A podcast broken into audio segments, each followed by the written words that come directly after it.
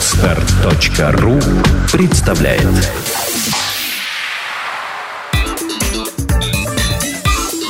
Black and White. Подкаст о практическом пиаре. Здравствуйте, меня зовут Ника Зебра, и вы слушаете подкаст о практическом пиаре Black and White.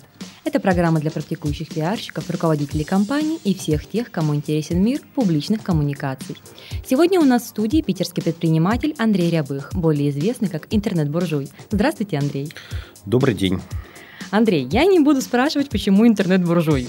138 интервью, которые да? начинались просто с этого. Мне интересно даже другое. Визуальная составляющая вашего бренда – это э, человек в черном, э, лысина и какое-то время еще была фреска. Вот я с этого момента вас увидела. Ну, феска, она периодично феска. появляется. Угу.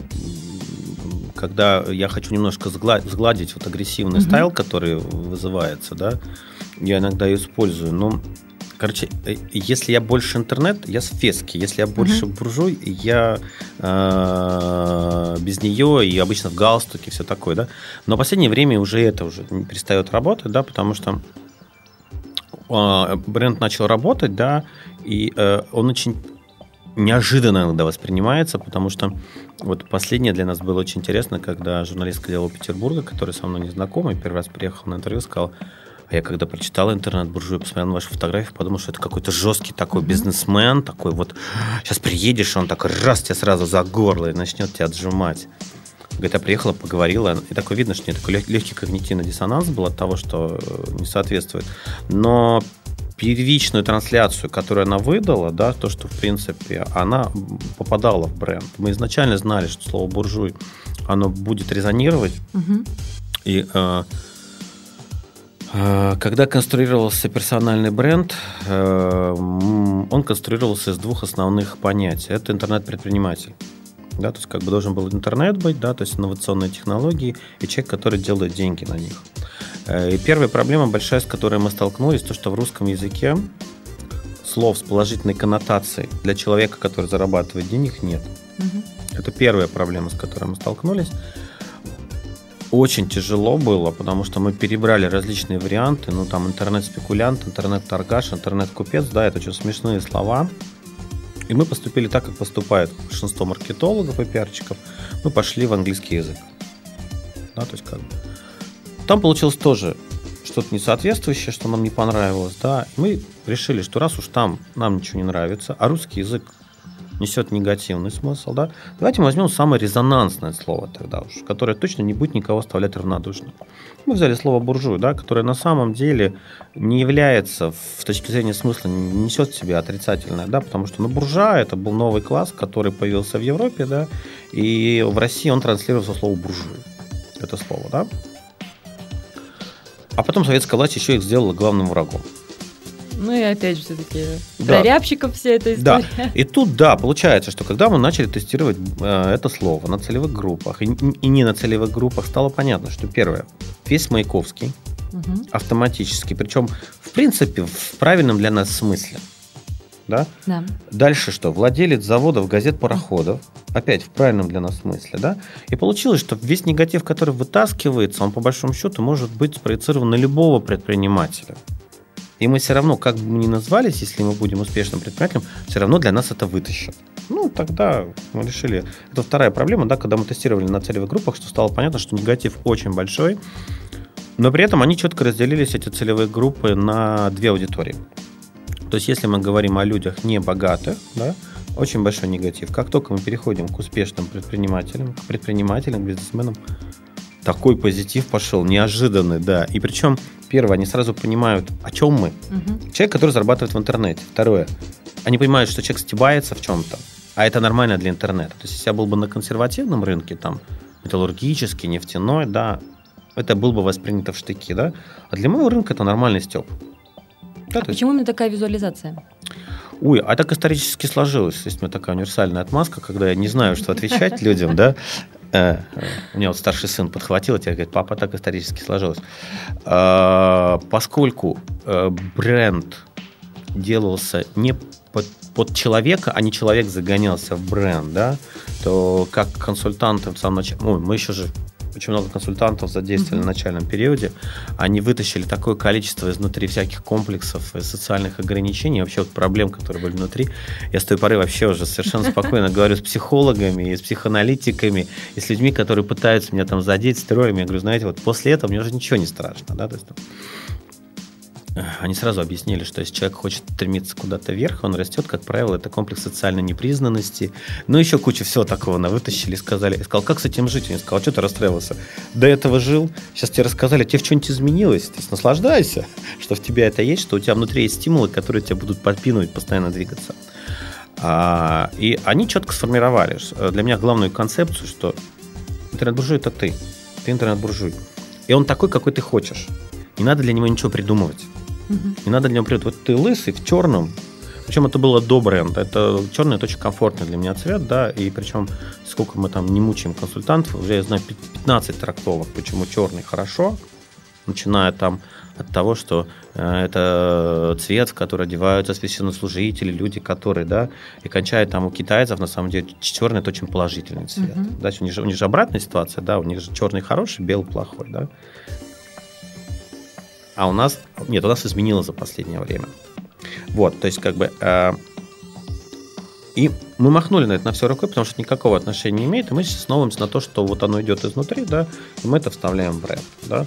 И в зависимости от ситуации, поскольку бренд состоит из двух компонентов, это компонента искателя, интернет, угу. да, следователь-искатель, и компонента человека, который меняет мир, это герой, предприниматель. Это мы уже об архетипах как раз. Вот да, говорим, вот мы да? когда ушли, угу. ну, они все равно, вот они смысловые даже, угу. то есть мы можем пока не идти в архетипы, да, а просто брать бренд, да, это по-вашему кто? Это человек, который ищет интернет, угу. это человек, который зарабатывает деньги, да. Заработок денег – это, собственно, преодоление. Это работа с какими-то сложностями, трудностями, с налогами, там все такое, да. И он так вот аккуратно составился, и он и, э, получилось дальше. И, и, мне не пришлось придумывать под него визуал, потому что я и был этим визуалом, угу. да. И так сложилось, что вот он такой. Мы там чуть-чуть игрались с э, главным убором, да, потому что нужен, не нужен, но в принципе на российских брендах в интернете он только есть у Носика, да, то есть как бы, и он тоже дает такие интересные трактовки, как правило, религиозные. Да, то есть как очень интересные. То есть э, вообще как бы это очень интересно, когда ты носишь какую-то деталь, и она начинает обрастать смыслами, которые ты даже вообще никогда не думал. И ты когда слушаешь эти трактовки со стороны журналистов или форумов, и думаешь, о, как интересно-то, а мы даже не знали, да. А, то есть сейчас у вас действительно вся одежда черная? Она и была черная до этого. То есть я черным на лет уже 10 или 15. То есть это был комфортный цвет, он давно сложился еще до того, как я...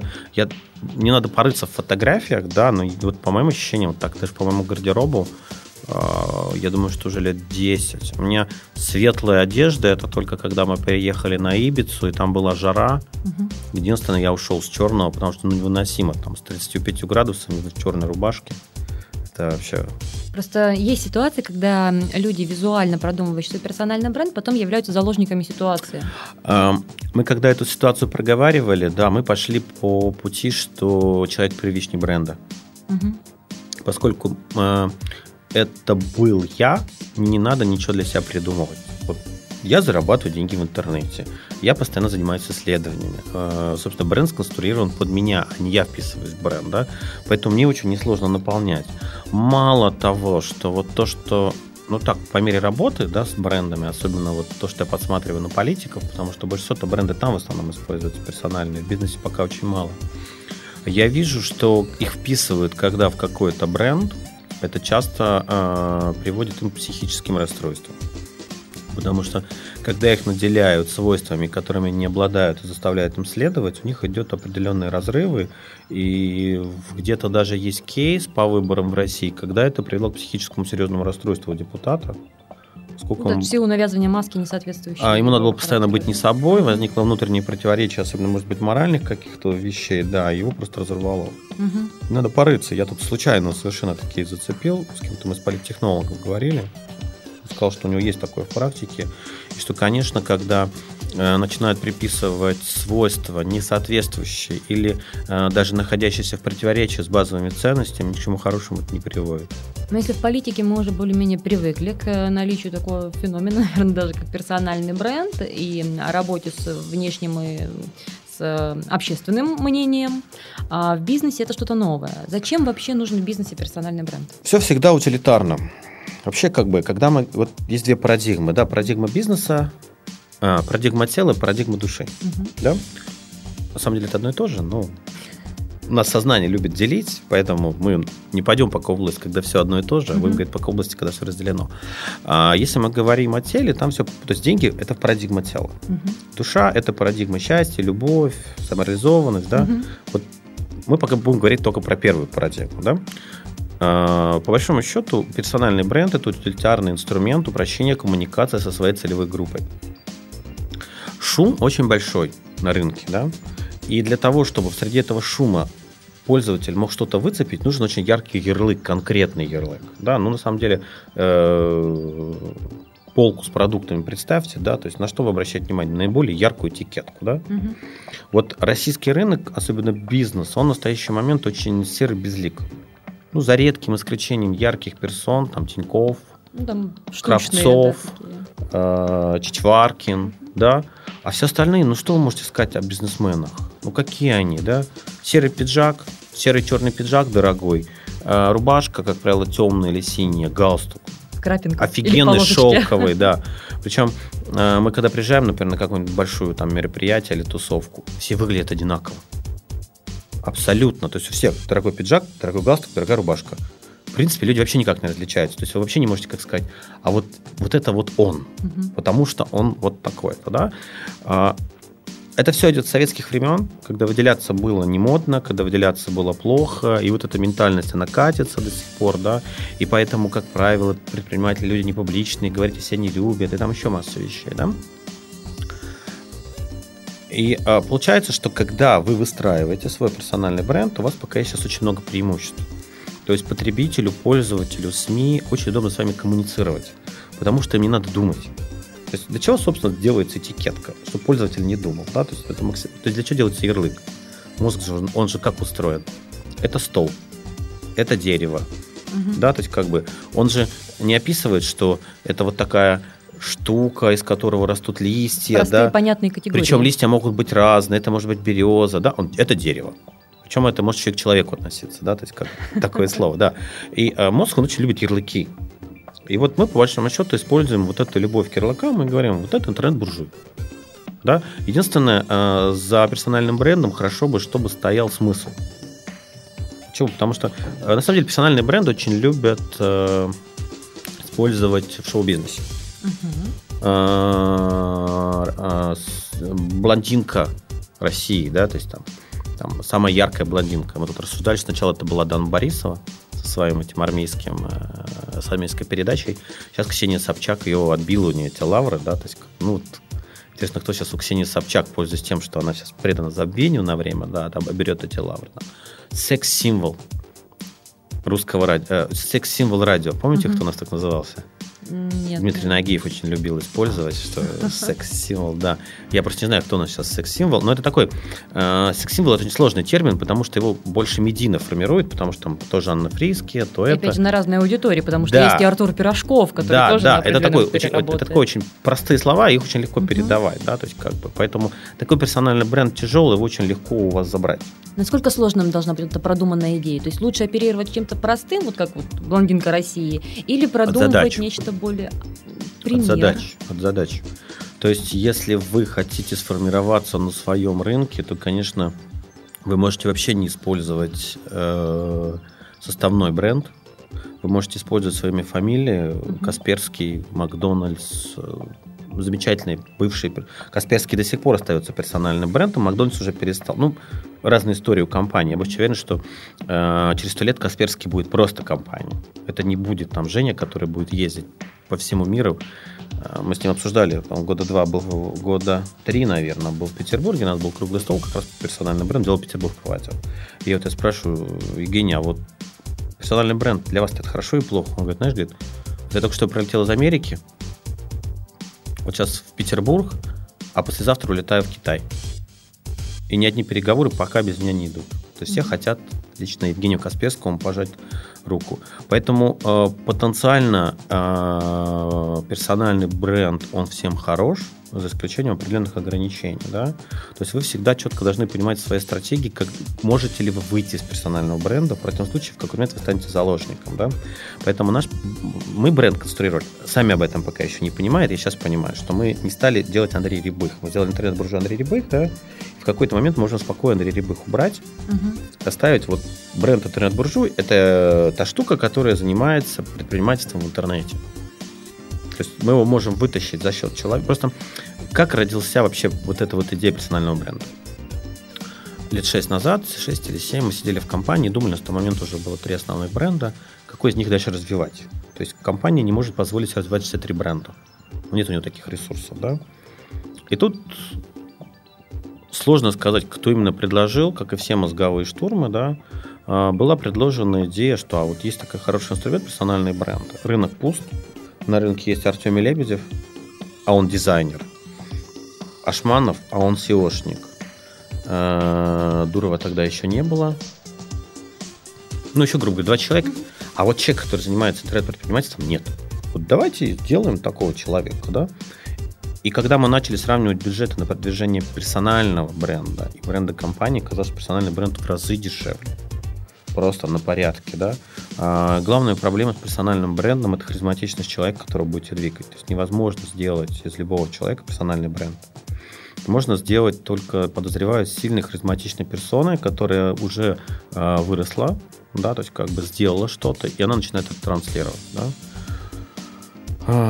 Через какие каналы она может это транслировать? Ой, а вот чем хорошо персональный бренд, что э, если у бренда всегда есть проблема для СМИ, СМИ запрещено упоминать название бренда, название, да, у персонального бренда таких проблем нет. Да, вот Андрей Рябых пришел на канал 100, там, да, Андрей Рябых пришел, сейчас пишет подкасты, да, то есть мы говорим с человеком, но параллельно мы сразу усиливаем бренд. Да, то есть как, каналы любые. То есть вот чем хороший интернет, то, что он позволяет вам охватить достаточно большую аудиторию, да, потому что ну, вот мы сейчас экспериментируем с Ютубом, вот выложили лекцию, где там про Дурова, да, угу. а, там уже 3000 просмотров.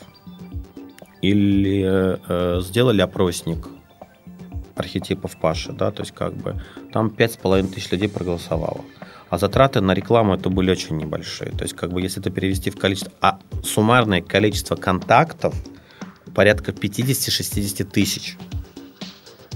Дальше что с этими контактами делать? То есть, нет, нет, это, это все люди, которые знакомились. Или... Нет, это все люди, которые знакомились с брендом интернет-буржуй, угу. да. Потенциально они примерно понимают. Нет, вопрос монетизации это уже следующий вопрос, угу. да. То есть, когда мы говорим, зачем создается персональный бренд для упрощения коммуникации целевой группы, да. Дальше вы уже сами решаете, как вы его монетизируете. Аудитория, которая посмотрела эти ролики, насколько она является вашей целевой? Более того, ну, если я, например, пишу книжку, в общем, если я пишу книгу в общем для интернета, угу. да, то есть она, в принципе, вся моя аудитория. А вот для себя вы как-то разделяете целевые аудитории, на которые работает ваш персональный да. бренд? Две основных. А, первая аудитория – это люди, которые занимаются бизнесом в интернете или хотят даже хотят заняться бизнесом в интернете, да, то есть как бы это молодежь она очень интересна, потому что уникальная ситуация сейчас в России. Рынок интернета достаточно э, в стадию стабильности с хорошими рекламными э, доходами. Да? То есть в прошлом году это уже больше миллиарда было. И достаточно много свободных ниш. Порог входа очень небольшой для того, чтобы начаться заниматься бизнесом в интернете. Э, и мне очень интересно рассказывать вот тем, кто хочет туда войти или кто задумывается, как обеспечить себя, как стать успешным человеком, да, что, ребят, вот есть замечательный кусок, чиновников там почти нет, регуляция очень небольшая, налоги понятно, зарегистрировали индивидуального предпринимателя, платите 6%, да, то есть вы можете достаточно спокойно начать заниматься бизнесом, пусть маленьким, пусть небольшим, но это будет ваше, оно будет вам приносить стабильный доход, и вы можете делать то, что вы хотите. Ну, вот мечта любого человека, да, то есть заниматься самореализацией, да, то есть как бы. И по большому счету, а если вы еще занимаетесь самореализацией, вам еще за это деньги платят, это вот у нас обычно не стыкуется в голове, но так и должно быть, да. И вот я объясняю, что там это пока еще легко. Да, то есть как бы очень интересно им это все объяснить, да, потому что э, в меньшей степени, ну, тут мы сейчас немножко дальше передвинемся, что по пирамиде Маслоу, да, mm-hmm. ты как бы с уровня денег дальше начинаешь переходить на уровень смыслов и на уровень самореализации, да. То есть я-то как бы с уровня денег уже немножко выше нахожусь, потому что мне интересно рассказать людям, донести, да. А, единственное, мы сейчас увидели, что когда мы рассказываем это бесплатно, но не имеет такого значения для людей, поэтому у нас сейчас большинство лекций в следующий год будут, конечно, платные. Потому что, например, когда мы приходим на консалтинг, я людям рассказываю, как им что нужно сделать в ближайшее время, да, а я вижу, что ничего не делают, я понимаю, что вот если бы он сказал, так, ребят, там, с вас знаю, 30 тысяч рублей, угу. они бы это сделали в 10 раз быстрее. Просто элементарно было бы жалко денег, да, они бы побежали. Ценится, да. да. Э, но это вот, к сожалению, ограничение нашей, нашей головы, мы не умеем ценить бесплатное.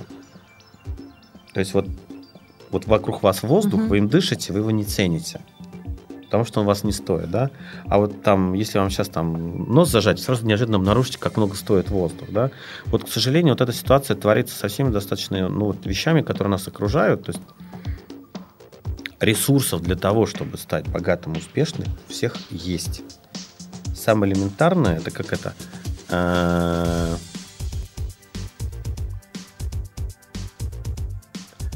сейчас я пытаюсь вспомнить этот анекдот, что э, сумма денег, которые, сумма денег, которые ты зарабатываешь, прямо пропорциональна расстоянию между твоей задницей и диваном. И чем это расстояние больше, чем больше денег ты зарабатываешь. Да? Так вот, у нас самая большая проблема – это элементарно оторвать задницу от дивана. Да? То есть, как бы, и вот как бы мы ни бились, то есть я за последний, вот я пока книжку писал, за последний год, ну, я, наверное, практически всю литературу по манимейкингу, причем это самая англоязычная литература, через себя пропустил. Мало я понял, что больше мне ничего писать не надо, уже все написано. Книг о том, как стать богатым, хороших причем, не менее 20 штук русскоязычных. Вот там просто бери как инструкцию, даже там не самый продвинутый человек, он может исследовать, да, за 2-3 года он станет обеспеченным человеком, да. Ну, люди не хотят, люди хотят щука, хатабыч, семицветик, наши сказки, да, то есть они какие?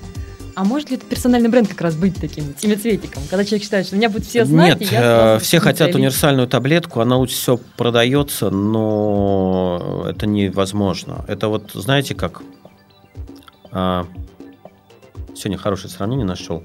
Когда вам рассказывают о деньгах, о различных фантастичных идеях, применить это все к сфере спорта. Да, вот вам говорят, вот там сидит какой-нибудь человек, который там всю жизнь сидит в кресле, там за компьютером, говорит, слушай, я тут посмотрел соревнования штангистов. Все, что нужно, подойти к штанге, сделать такое лицо жесткое. Раз, быстро поднять штангу, опустить и все. Контракт Nike наш, контракт Adidas наш, это наш. Все, мы заработаем миллион долларов. Да? Но почему-то все понимают, что для того, чтобы поднять штангу, надо способности, тренироваться, и понеслось, да? Угу. Это никого-то не удивляет, да? Никто почему-то вот этой универсальной таблетки не ищет. Вот почему-то ситуация с деньгами, все ждут вот эту таблетку. Ситуация такая же. В зависимости от твоих талантов, в зависимости от твоей группы мышц, в зависимости от того, к, к какому виду спорта у тебя есть способности, да, э, все равно год, два, три надо тренироваться. После этого ты начнешь нормально бегать, прыгать, метать копье, стрелять. То есть видов спорта много, столько-то видов заработка денег, да. Но все это надо тренироваться. Я правильно понимаю, что если человек не талантливый, не харизматичный, Таких но... не бывает скажем так, э, недостаточно талантливый в той области, в которой он хочет продвигаться, и э, с харизмой, ну, по-моему, все-таки объективный какой-то критерий. Это, знаете, я э, чем больше смотрю на работу косметологов, тем ага. больше понимаю, что некрасивых женщин не бывает, бывают плохие косметологи. То есть харизма это тоже какое-то нарабатывание? Конечно, то есть э, вообще большинство вещей, которые э, работают, это в основном вещи, которые вы можете наработать. А как можно наработать харизму?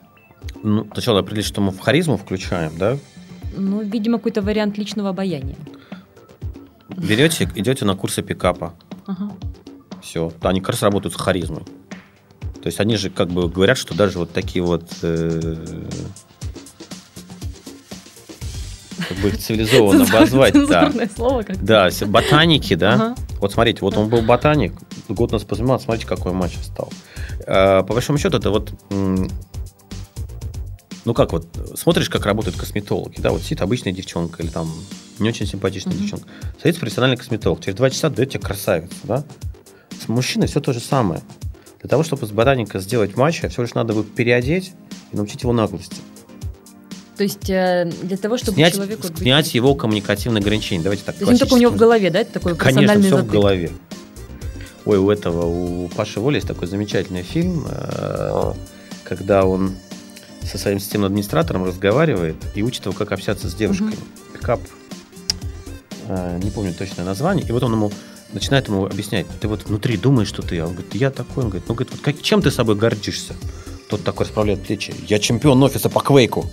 А, Я это показал- Платон, по-моему, да, фильм? вот этот? Ну вот я не Мгм. помню, про... нет, не Платон, второй. Вот когда он там с тем администратором со своим все бегает по городу, Ага. а за ним бегает этот э, муж э, Да, барышни, да, да, который да, да. соблазняет. И Вот он так помню, расправляет да. плечи такой. Вот. И он сразу такой мачо стал, да, то есть как бы. Мгм. И по большому счету все ограничения не в голове. Да? То есть как Бог всем дает голову, две руки, две ноги. Все остальное, э, если ты пухлый, иди там в качалку, через год ты будешь там, выйдешь, тебе там все завидовать будут, да. Харизмы не хватает, это все лишь коммуникативный тренинг. Может быть ситуация с тем, когда сам по себе человек скромный, и он над собой работать, не знаю, не хочет, ленится, еще каким-то причинам. Но персональный бренд у него вот достаточно мы попадем в яркий, противоречие. такой свободный. А, Может, у него э, свойство перс- персонального бренда, скромность и быть ботаником, То Но есть если мы говорим, например, о персональном человека, бренде, в этом? Мгм. а, который такой сумасшедший перельман. Мгм. Пожалуйста, вы можете быть любым. Все зависит от задач. Вторая целевая группа, мы первую проговорили, Мгм. да, то есть это целевая. Вторая целевая группа это взрослые предприниматели, э, которые хотят разобраться с интернет-технологиями и их э, работой для своего бизнеса или рядом с своим бизнесом, или инвестировать в интернет-бизнес. Да. Это уже на самом деле услуга классического либо коучинга, либо консалтинга. Ее сейчас достаточно много, э, и меня очень радует, что люди начали умнеть. Люди начинают перестают ждать фантастики, да, потому что 3-4 года назад было так. Я вот тут форки прочитал, давай делать ВКонтакте. Я такой, зачем? Ну, там много денег. Я говорю, ну, а где ты их увидел-то? И вот после длинного я рассказываю, там какие сложности. То есть моя задача напугать человека, да, потому что если он после этого хочет двигаться дальше, да, значит, он действительно этого хочет. А это не какой-то мгновенный эмоциональный порыв, да, я поэтому всегда обрисовываю большое количество сложностей, которые ждет на пути. И если он говорит, что да, классно, мы все равно идем дальше, значит, не имеет смысла идти, идти следующий переговор. Обычно все сдаются на первой стадии, да, потому что, ну, помните, какая-то всегда эти истории про монастырь Ушу, когда туда приходил человек, ему говорили, так, ну давай, Его ты не год пускали, будешь да. мыть туалеты, Мгм. да, и он такой год эти туалеты моет, это они видят, что он действительно хочет заниматься у нас в монастыре. И они такой раз сразу начинают учить, да? Потому что народ приходит много, если учить всех, они этого не оценят. То есть надо человеку создавать всегда ценность в том, что он будет дальше делать. Да? Что вот, мне кажется, после мытья год туалетов у него мотивация намного. Так и здесь. А, Человека надо проверять на истинность своих желаний. Да? То есть как бы истинное желание или придуманное. Оно Форбсом навеяло, и он действительно решил диверсифицировать свои активы.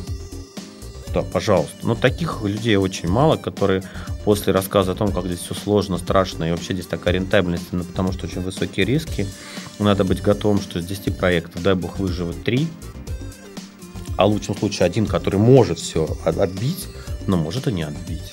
А как вы коммуницируете именно с этой аудиторией? То есть через какие каналы? Ой, она сама выходит, потому, потому что экспертов-то на самом деле по э, с большим опытом своим, э, с определенными кейсами, которые транслируют определенные вещи, их в Питере не очень много. В Москве есть.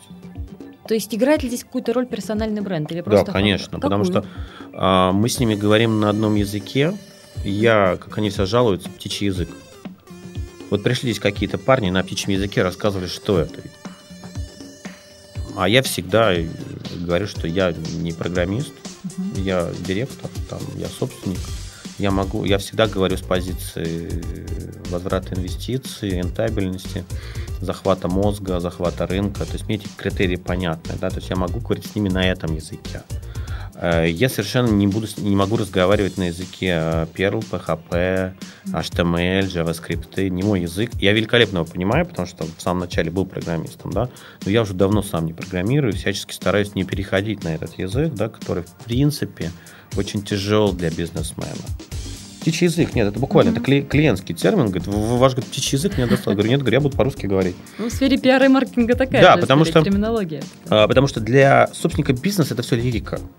Задача, решение. А все, что промеж, и вообще не волнует. То есть там, какую вы там будете платформу использовать, что вы там будете делать. У меня есть вот такие входные, вот такие выходные. Если есть вопросы, вот у меня есть руководитель IT-службы, задайте ему их. А я с ним уже 10 лет работаю, если он ничего не знает, он ко мне придет. Да? По большому счету, вот, вот все, что, все, что нужно. А, ну, по большому, по большому счету, видите, питерская тусовка бизнесовая, она не очень большая. И я, наверное, за последние несколько лет, наверное, половину уже знаю э, людей, да, из нее. И мне очень импонирует подход многих компаний, которые они сейчас хотят делать для, для интернета, да, потому что я вот кого консультирую, я вижу, что сознание начинает меняться в лучшую сторону. Ну, на самом деле, мне еще лет пять сказал приятель из Америки, сказал, что пока в России э, люди будут стоить так дешево, вы ничего внедрять не будете. Вам легче нанять девочку за 100 баксов, чем внедрять программный продукт. Пока говорит, у вас зарплаты не вырастут, 30-50 тысячам рублей, ну, тысяч, тысяч, mm-hmm. полутора тысяч, вы ничего внедрять не будете. А государство нам тут еще немножко помогло, оно еще налоги большие сделало на зарплату. Поэтому, конечно, предприниматель, э, видя, что программный продукт вроде стоит дорого, но он заменяет вот такое количество людей, и при этом э, он растет, он развивается, и понятно, куда этот продукт будет двигаться, да, он уже готов инвестироваться. Причем он уже готов инвестироваться, даже если он не зарабатывает деньги, а экономит. Ну, когда бизнес у вас работает, да, вы можете прибыль иметь, а можете экономию. Это и то, и то деньги, да. И когда он понимает, что вот он там вложил миллион долларов, да, и этот миллион отбивается за 23 года на чистой экономии, да, для него уже есть хороший мотив этим заниматься, да. А вы как-то отслеживаете инвести... возврат инвестиций в персональный бренд? Тут мы сейчас перейдем в область э, ситхов. Угу. То есть вот область джедаев, там, да, там все хорошо, предназначение, рассказ детям о том, как они могут стать богатыми. Я думаю, что мы здесь будем в области ситхов это частично находиться, потому что эгоизм, эгоцентризм, нарциссизм и вот такие вот классные вещи, которые позволяют человеку двигаться вперед, да, то есть зависть белая, черный убивает, белое помогает, да, а, их очень сложно посчитать да, то есть как бы они, они с точки зрения возврата инвестиций, да, себя любимого инвестировать очень легко, да, вот э, один из, одно из правил денег, да, то есть как бы успешных, да, то есть как бы предпринимателей, что каждая трата должна расцениваться как инвестиция. Все, что вы тратите, должно расцениваться как инвестиция. Ну вот мы там с девушками проговариваем, там, новые платья, все, они слушай, новое платье, это такие инвестиции, да, и вот, ну как вы здесь, вы, вы просто уже переходите в область эмоциональную, да, а область эмоциональная, поскольку это немножко другое, она вообще не может быть оценена деньгами, да, и здесь вы будете примерять уже исключительно на значимость этих эмоций для вас. И эмоции, они вообще важнее денег.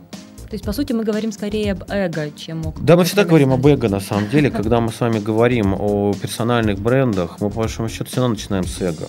И вообще, мы, когда говорим об успешном предпринимателе, мы, прежде всего, говорим об эго очень раздутом, очень большом, и без него никак. Его просто надо... Я тоже, ну, как я себе объясняю, это неплохо. Это дает вам силу. Только надо четко понимать, что оно может вас также скушать. Да, и если вы видите свои комплексы, вы ими управляете. Если вы честно эти комплексы не видите, они вами управляют. Вот это надо всегда понимать, потому что, ну как, у нас есть психика. В психике есть определенные блоки.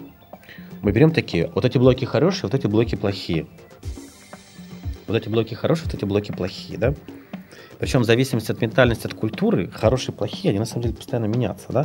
И вот мы говорим, плохие это плохо, я их не замечаю, у меня их нету. А хорошие это хорошо, я буду всем показывать, да? Но на самом деле вы единая система. То есть хорошее, плохое это спорные вещи в зависимости от ситуации, да, там, например, чувство зависти, оно дает только так много энергии людям, да, или, например, а,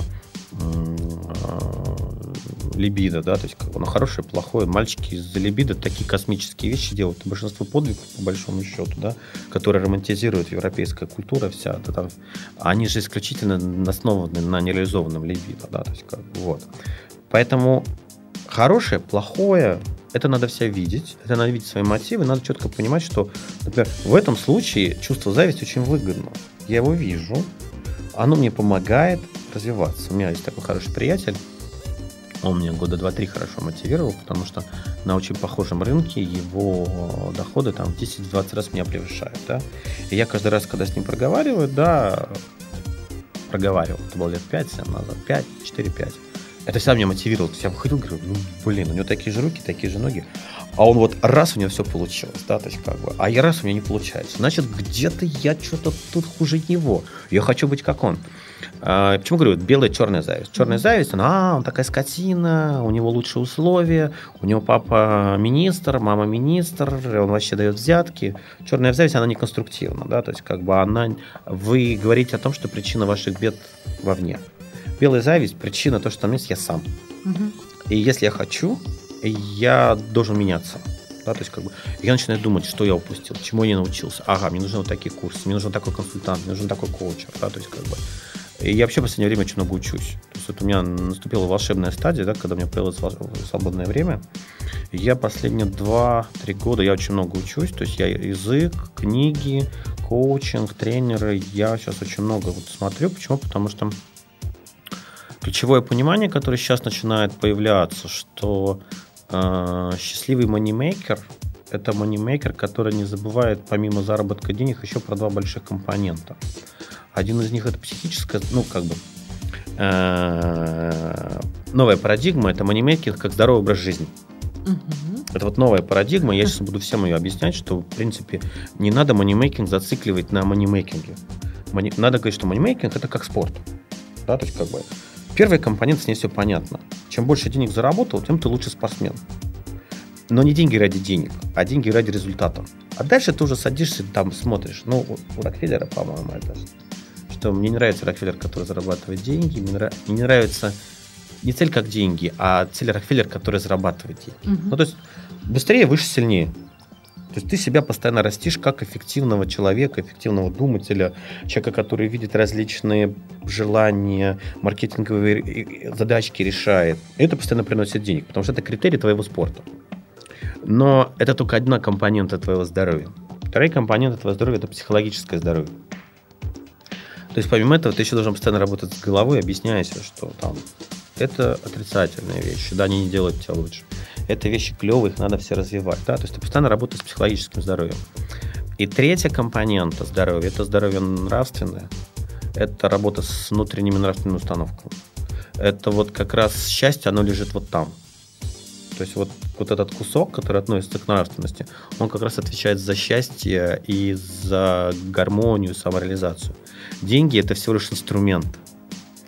Психологическое здоровье – это всего лишь то, что снимает лишние преграды на твоем пути. А вот, вот эти вот вещи, они как раз оказались в нравственности. Да. И вот я сейчас вам говорю, что когда вы говорите только о манимейкинге, вы говорите только о материальном плане. Но счастье, здоровье, э, самореализованность, они лежат не там. Я просто сейчас извиняюсь, что перебью, даже для себя так замечаю. А, вообще мы говорим о персональном бренде, но уже минут восемь мы говорим о манимейкинге.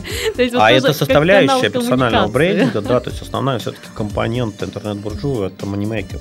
Мне нравится способность продвигать свои желаемые цели и месседжи независимо от, э, как сказать, Я никогда над этим не думал, я подумаю после этой передачи, да.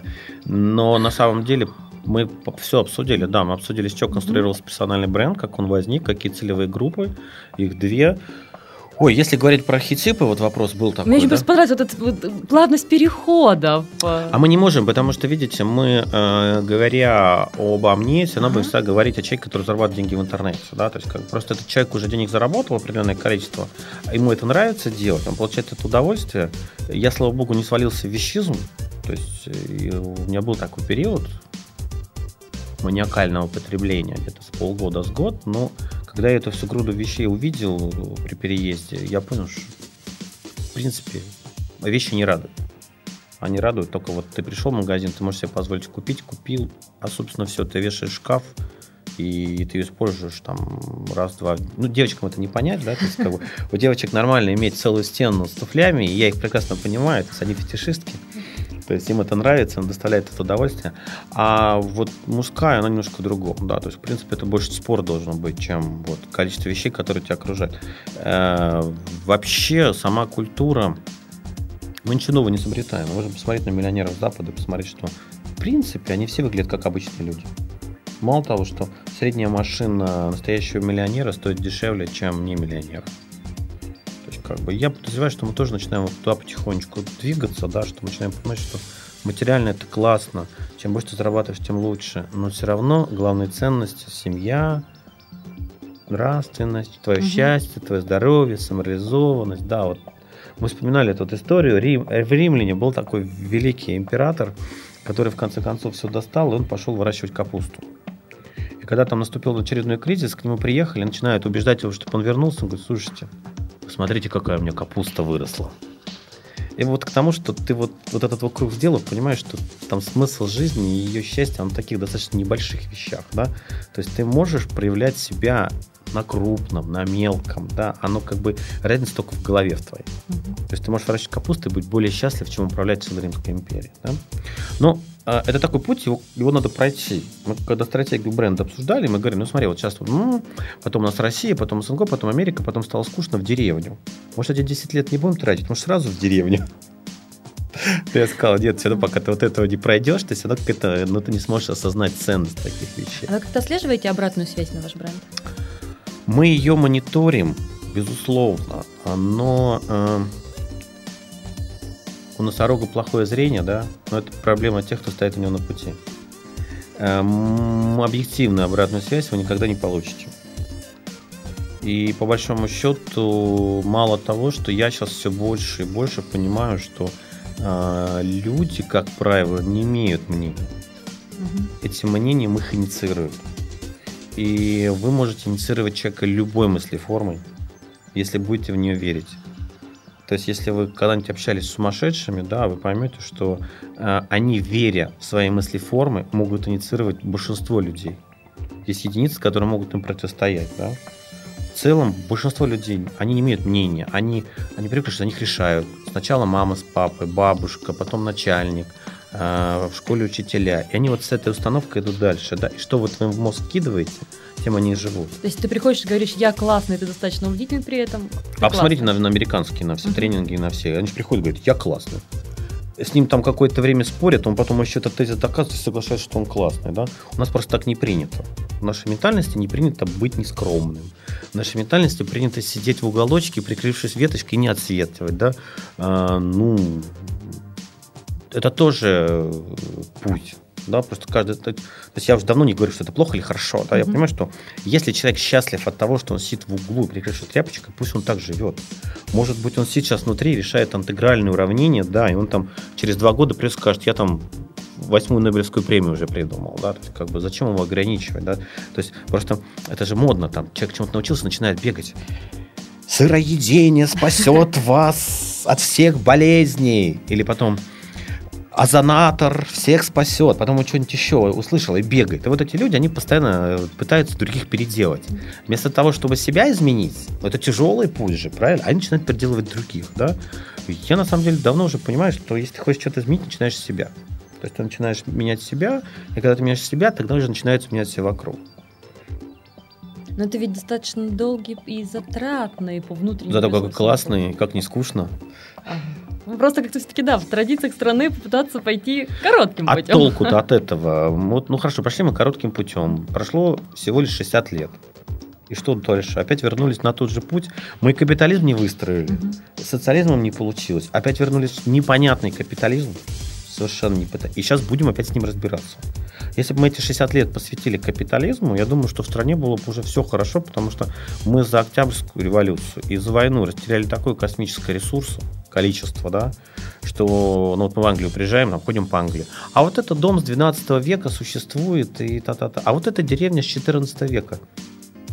А вы ездите по России, вы найдите что-нибудь младше 16-17 века, вот что-нибудь. Да, то есть, как бы, все же вот этими войнами, революциями снеслось, разрушилось, снеслось, разрушилось. А до этого тоже там постоянно были какие-то неприятности, какие-то войны. Да? То есть вот если бы мы последние там 100-150 лет не воевали, и эти ресурсы людские, интеллигенция, дворяне, они бы стали, да, то в Америке, мне кажется, сейчас нечего было половить рядом с такой страной.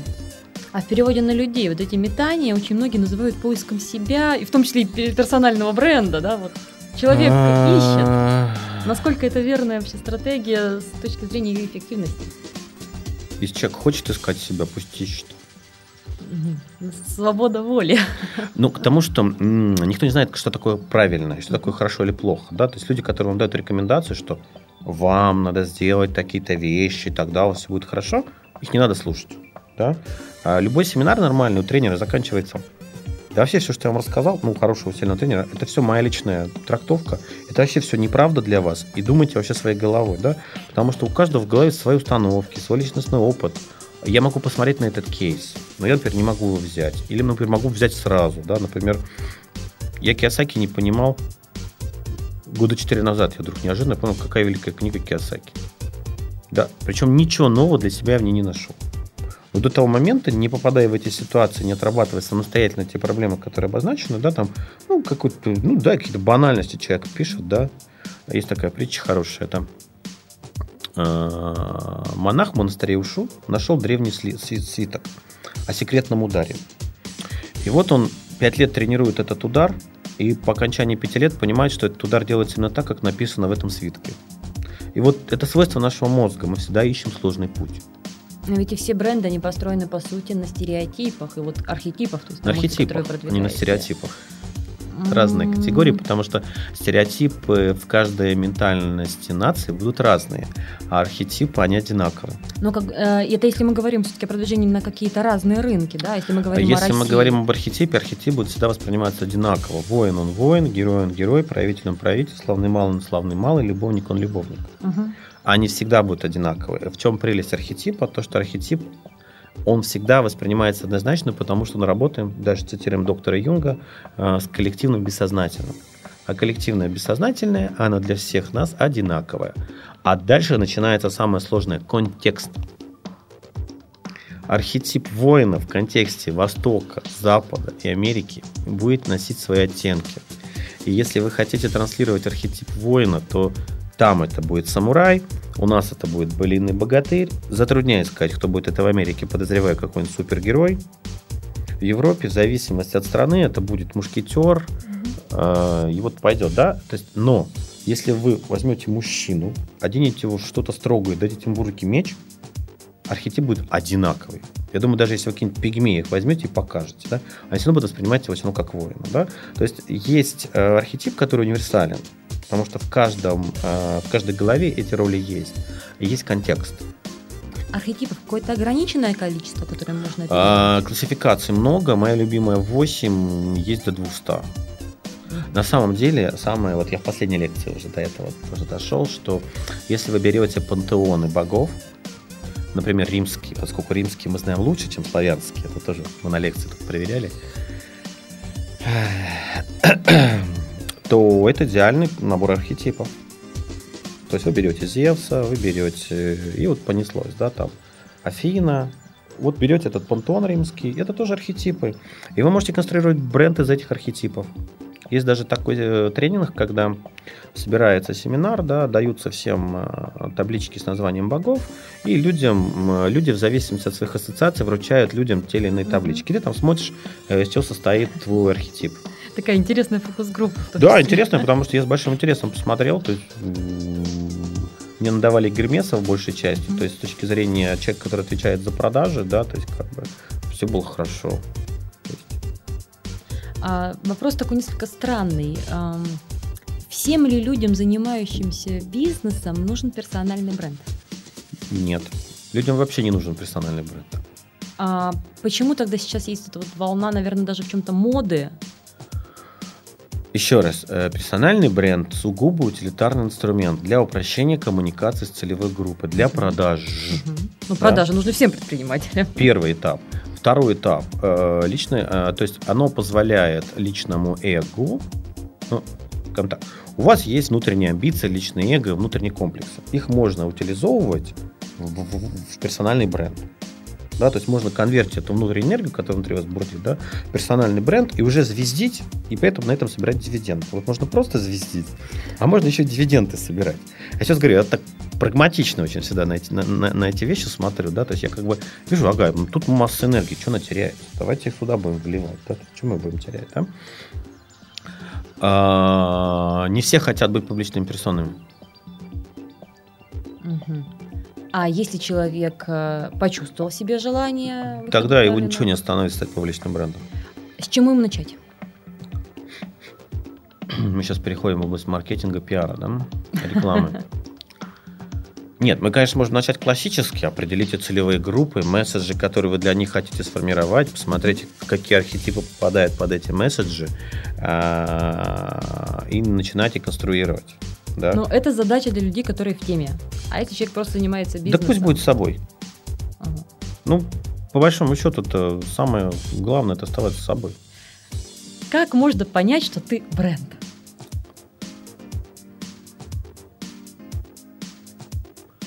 Хороший вопрос. Потому что сейчас кстати. этим словом называют вот все, что не Хор- попадя. хор- хороший вопрос, кстати. Не знаю, потому что в настоящий момент э, бренд очень сильно размылось как слово. То есть и поэтому вот сказать, что я знаю какой-то уникальный э, критерий, в котором можем сказать, это бренд, это не вот Путин бренд, Бренд. У него есть определенный образ, э, транслируемый А Медведев? на аудиторию. Бренд, но более слабый, чем Путин. а наш губернатор. Вот тут пошло уже субъективные есть вот- критерии. вот- вот опять понеслось. Да. А, почему Путин с Медведевым мы считаем как бренды? Потому что колоссальное количество денег вбито, Мгм. да, и у них, у них четко понятная целевая группа, 150 миллионов человек, надо сформировать определенные образы, да. И обилие каналов, через которые транслируются нужные Да, посылы. а вот берем губернатора Санкт-Петербурга, вот я думаю, что бренд не бренд, то, что, то, что с ним пытаются работать, и, на мой взгляд, неудачно пытаются работать, да, потому что я не понимаю, какое. То есть, когда он не давал никаких комментариев. Ну, то есть ничего не было, и ничего не было. Никаких трактовок не было, да? Как только он начал давать комментарии, и, на мой взгляд, не очень удачные, да, то есть как бы там пресс-служба плохо работает, он не очень профессионален с точки зрения работы с журналистом, да, потому что ошибки-то очевидно сделаны, да, А, настолько сильно изменился его имидж, причем двумя словами, да, помогите достроить стадион, Мгм. и жлобом, и все. И вот имидж, как бы он ни старался говорить о духовности, о духовности, о нравственности, о религии, тоже для меня не очень понятный контекст, потому что мы э, светское государство. И религий у нас очень много, не одно христианство. Да, то есть, как бы, э, для меня непонятный контекст, тоже сразу говорю. То есть, и как только он полез в эти темы, да, его бренд резко изменился в восприятии в отрицательную сторону. Да. Э, но является ли он брендом? Я вот вообще вот с персональными брендами их очень сложно разделить бренд или не бренд, да, то есть как бы. Я думаю, существует, наверное, какая-то... Мы, на самом деле, проводя с персональными, с брендами компаниями, с ними проще. Бренд не бренд, да? А с персональными брендами, я думаю, что здесь мы можем провести э, такую разделительную линию очень близко к религии. К секте. Мгм. Не к религии, к секте. А, то есть в какой-то момент человек становится э, вот объектом поклонения, да, и независимо от нет каких вещей вот это вот продолжается. Да? какая-то Вот тогда мы, наверное, говорим, да, когда появляется паста, мы уже можем говорить о сформированном персональном бренде. Да? И опять же мы говорим о каких-то разных целевых. Да, правильно? да. До того момента, когда человека такой паствы нет, но он пытает, ну, он достаточно значим, известен, ну, например, профессура, да, там известная. Я бы не говорил, что они бренд, это просто известные личности. Но сразу говорю, вот я не могу такого критерия. Вот для меня в последнее время, вот все, что я смотрю на брендинг за последнее время, мне все это больше и больше начинает э, напоминать выстроение э, либо философских школ, если мы говорим о людях, да, школа Аристотеля, школа Платона. Вот это близкие аналоги, да, когда люди транслируют очень большое количество смыслов. Их так много, они такие глубокие, что они вокруг себя начинают формировать вот людей, которые вот эти смыслы воспринимают и транслируют дальше. Они становятся брендом, точка отсчета, и точки изменения реальности, да. Ну, такой вот великий бренд Джобс, да, Мгм. который действительно менял реальность, да. А, если мы говорим о людях, у которых вкачано очень много денег, и они известны, но то, что они говорят, дальше не идет, это просто удачная работа э, пиарщиков. А если говорить о каком-то масштабировании бренда? А бренду персональному все, все равно. Единственное, я думаю, что опять вопросы контекста начнутся. Потому что мы, например, не тестировали сурового буржуи, например, в Китае. Мгм. И, например, может быть, там есть какие-нибудь иероглифы, которые опошлят это светлое слово. Ну да, очень много уже скандалов на эту тему. Да, поэтому говорю, что здесь вопросы контекста, вот про них надо не забывать, что, к сожалению, мы не можем задать архетип только визуальной частью, мы должны использовать что-то еще, и это еще, например, слова, они могут, могут от контекста к контексту меняться, да, например, та же ситуация с «Жигулями», А, они же поменялись на ладу, помните, Мгм, потому что мгм. слово «сжигало», оно внесло другой контекст. Да? И таких вещей очень много, просто мы перестаем жить в одной стране, мы начинаем жить во всем мире. У нас когда была дискуссия там, про патриотизм, мы сказали, знаете, а интернетчики большей частью космополиты. Потому что они понимают, что мир един, бизнес может быть в любом месте. Они, они любят Россию. То есть это родина, да, то есть как бы это другой вопрос. Но про патриотизм с ними сложно говорить, они космополиты. Мгм. Они мыслят сразу всем миром. Поэтому как бы с ними такой вопрос обсуждать, то есть как бы достаточно затруднительно, потому что они, они видят преимущество той экономики, это, они видят здесь проблему, они видят там проблемы. То есть они прекрасно понимают, что там в одном лучше, здесь в другом лучше. Не бывает так, все плохо или все хорошо, да, то есть как. Э, И здесь такая же ситуация, что в последнее время э, мы перестаем мыслить страной как страной. Мы начинаем мыслить сразу всем миром, да, потому что для питерцев вообще близость Финляндии позволяет не мыслить как бы одной стороной, да, вот москвичам здесь немножко тяжелее всем остальным, да. Так же, как Владивосток, например, спокойно относится к тому, что вот Китай, Япония, они тоже так вот, у них такое вот сознание, да. И получается, что фактора, по которому мы можем сказать, что это, это человек бренд, а это человек не бренд, но не придумаем его. Вот я сейчас задумался о писателях. Донцова это бренд? Бренд. У нее есть своя паства, и бренд коммерчески успешный. Да. И даже не она может это продвигать, но да, есть ну Донцова. вот, то есть, то есть мы, мы, мы какой-то набор, а вот Пушкин бренд, Бренд. То есть, ну, получается, что любой известный человек бренд, да? То есть, вот здесь, к сожалению, ну, не существует определения бренда. Может быть, это стоит вопрос какой-то а, не масштабируемости, а переноса. Например, взять другого человека, сказать, что это интернет-буржуй. Перенесется ли на него какой-то образ? Пока нет. Перенесется. Почему? А, мы не масштабируем этот бренд, и мы постараемся его ограничить торговым знаком. В рамках регистрации. Вот. А с тем же Пушкин. Появится другой человек и скажет, что он, например, Александр Пушкин. Ну, вот. Тоже тяжело, потому что Пушкин один такой. А если э, вычленить эти ценности и попытаться их э, скопировать, что ли?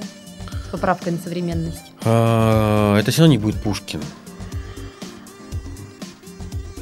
То есть занять нишу... За, э, Нет, которую вы можете быть великим русским нельзя. писателем. Да. Их много, да? Вы Пушкиным никогда не можете быть. знаете, вот есть на этом новый тарарара. Это паровоз Ага. стандартный. Есть же такой, да, в пиаре такой вот Мгм. комплекс. То есть паровоз это часто используемое мероприятие. В последнее время вообще его очень любят. И в, в- в принципе большинство троллей его используют, да, то есть как метод паровоза, Мгм. да, то есть как бы. Но вы все равно цепляетесь за чей-то бренд. Насколько это эффективно с точки зрения построения своего бренда? То есть, ну, с тем же троллингом, да, ну, один из самых простых способов поднятия своего Если вы не выпадаете за рамки своего позиционирования, то эффективно. То есть, получается, основное, с чего человек должен начать построение какого-то персонального бренда, Надо это понять, кто, ты. он. То есть вот тут Мгм. э, это вечный конфликт, который мы обсуждаем, да? Э, то, что ты думаешь о бренде, это не значит, что люди думают о бренде, Мгм. да? И когда человек говорит, я такой, какой есть, и я буду хо-хо-хо, таким, как есть, и пусть они воспринимают, как меня есть, это не про брендинг, Мгм. да? Э, Это про самореализацию, про трансляцию себя в мир, про все что угодно, да? Э, Люди с трудом воспринимают противоположные месседжи. А, Чем хороша теория вот архетипов? Там есть четкое понятие конфликтов архетипов. То есть есть архетипы с противоположными смыслами, и вы не можете одновременно их транслировать. Тогда будет разрыв в голове, кто вы. Поэтому, когда мы говорим о вас как о человеке, будьте кем хотите. Но когда вы хотите выстраивать определенную вокруг вас аудиторию, вам тогда надо сфокусироваться, какие месседжи будут базовые для этой аудитории. В Да, то же время, бы- чтобы за головой не- разорвало да, потому тебя что если вы будете транслировать, Мгм. что вы серьезный предприниматель, который, и потом он начнет транслировать ребенка, который раскидывается, да, у людей будет разрыв, и они перестанут вам верить. Это не вызовет какой-то дополнительный интерес? Или скорее это будет минус? Интерес будет, это плюс, но целевую группу вы потеряете, потому что э, если мы с вами говорим о заработке, о деньгах и переходим в область детства, то доверие к вам упадет. Понятно. Андрей, на этом мы переходим к нашему небольшому блиц-опросу, то есть вопрос, который мы задаем всем нашим гостям. Первый вопрос часто ставит гостей в тупик. А лучшая книга по специальности, которая вам встречалась? Да я знаю такую книгу, она вышла в издательстве МАН под моим авторством, называется The True Money Maker. потому что больше таких связанных книг по заработку в сети их больше нет. Да? Угу. А если мы говорим именно про идеологию, я думаю, что Атлант расправил плечи. Угу. То есть вот классика четырехтомник, такая, классика, да. да. И, в принципе, это, наверное, книга, которая лучше всего прописана идеология предпринимательства. А самый главный плюс в работе человека в сфере массовых коммуникаций? Большие знания, которые несут ему потом большую скорби. Вот это следующий наш вопрос. Самый главный минус. Да, да. То есть, пропуская через себя большую информацию, ты неожиданно понимаешь, насколько люди не хотят думать. Что в последнее время, что ну, если раньше мы смотрели телевизор, включали телевизор для того, чтобы посмотреть новости «Спокойной ночи, малыши», то сейчас люди от него не отходят. Да, то есть появился феномен сериалов, которые вот безостановочно, которые изменили полностью культуру потребления телевизора, переместив, став... То есть если раньше вы решали, когда вы смотрите телевизор, теперь телевизор определяет, когда вы его включаете, да. И вы, когда это все прочитываете, как это все делается, вы понимаете, что люди не хотят думать, люди ленивые, люди в последнее время становятся все больше и больше потребителем который вот э, не хочет ничего. Я девочка, я не хочу ничего решать, я хочу платьишко. А, самое важное качество для специалистов массовой коммуникации? Я прям задумался. А, я думаю, что, наверное, понимание, как устроен вообще public relations. То есть как устроено а, взаимодействие информационных потоков между собой, да, почему? Потому что часто достаточно неуклюжная, неуклюжая работа специалиста по массовым коммуникациям убивает достаточно хороший бренд, или достаточно хорошие месседжи. То есть, наверное, э, э, думать о том, что твое эго вторично. Угу. Вот вы все время отвечаете на вопрос вперед, когда я еще не успеваю его задать. Ваш главный совет для специалистов э, мира публичной коммуникации? Учиться, учиться, учиться. Побеждать собственное эго? Нет, просто у Ленина было такое, знаете, учиться, учиться, учиться, как завещал великий Ленин. На самом деле, э, это очень тяжелая работа в современных условиях, потому что интернет, а это главный канал коммуникации в настоящий момент да, для специалистов, он каждый день дает новый инструмент. Э, нам очень везет, что российский рынок чуть-чуть отстает, и мы успеваем посмотреть туда, как же это там делается, да. Я сейчас с ужасом представляю, как там работают, э, например, на том же американском рынке, да, пиарщики. Э, у него, по большому счету, учиться. Вот он каждый день должен смотреть там, э, каждая социальная сеть что-то придумывает раз в месяц. Новые инструменты. Да, там ВКонтакте вообще очень хорошо генерит. Например, появились отложенные публикации. Фу, у нас все контентщики вздохнули сразу. Фу, это вообще супер. Теперь можно спокойно поставить там публикации, да, там. А, появился, например, новый инструмент какой-то. Опять, его надо осваивать. Пойдет, не пойдет. Появился новый аналог Инстаграма. Пойдет, не пойдет, а мы уже должны его посмотреть, чтобы понимать, как мы будем вплетать, да. Поэтому для них, конечно, учиться, учиться, учиться новым инструментам, которые бесконечны просто. И они самое главное, что поскольку идет постоянный эволюционный, естественный отбор, во всей этой среде, да, а, люди генерят очень большое количество новых идей, они быстро селекционируются, там буквально в считанные дни и недели, да, и вот он должен увидеть этот инструмент, чтобы успеть первым его использовать, пока не появился самый большой шум. Вообще сейчас вот работа пиарщика, это вообще сейчас, наверное, наиболее ответственный ну, специалист по массовым коммуникациям, по а, новым медиа, по электронным медиа. Это сейчас очень ответственная работа будет. Тяжелая, ответственная. Учиться, Просто учиться, еще вот пару учиться. скандалов таких в медиа-среде. Угу. И, конечно, все бренды начнут пересматривать свои отношения к э, интернету, потому что, ну, интернет теперь может убить любой бренд. То есть вот стоит ему сделать пару неуклюжих шагов, и все. То есть в Америке просто много таких кейсов, у нас пока они только начинаются, да. Ну, вплоть чиновник ты, не чиновник, губернатор. Делаешь ты неуклюжий шаг, все. Твоей карьерой твой бренд больше не покупают. И на этой философской, в чем-то даже ноте, мы заканчиваем наш сегодняшний подкаст о практическом пиаре Black and White. Андрей, спасибо вам большое за участие. Да, пожалуйста. Напоминаю, что в студии были питерский предприниматель Андрей Рябых, более известный как интернет-буржуй, и я, Ника Зебра. До встречи в следующих подкастах. Сделано на podster.ru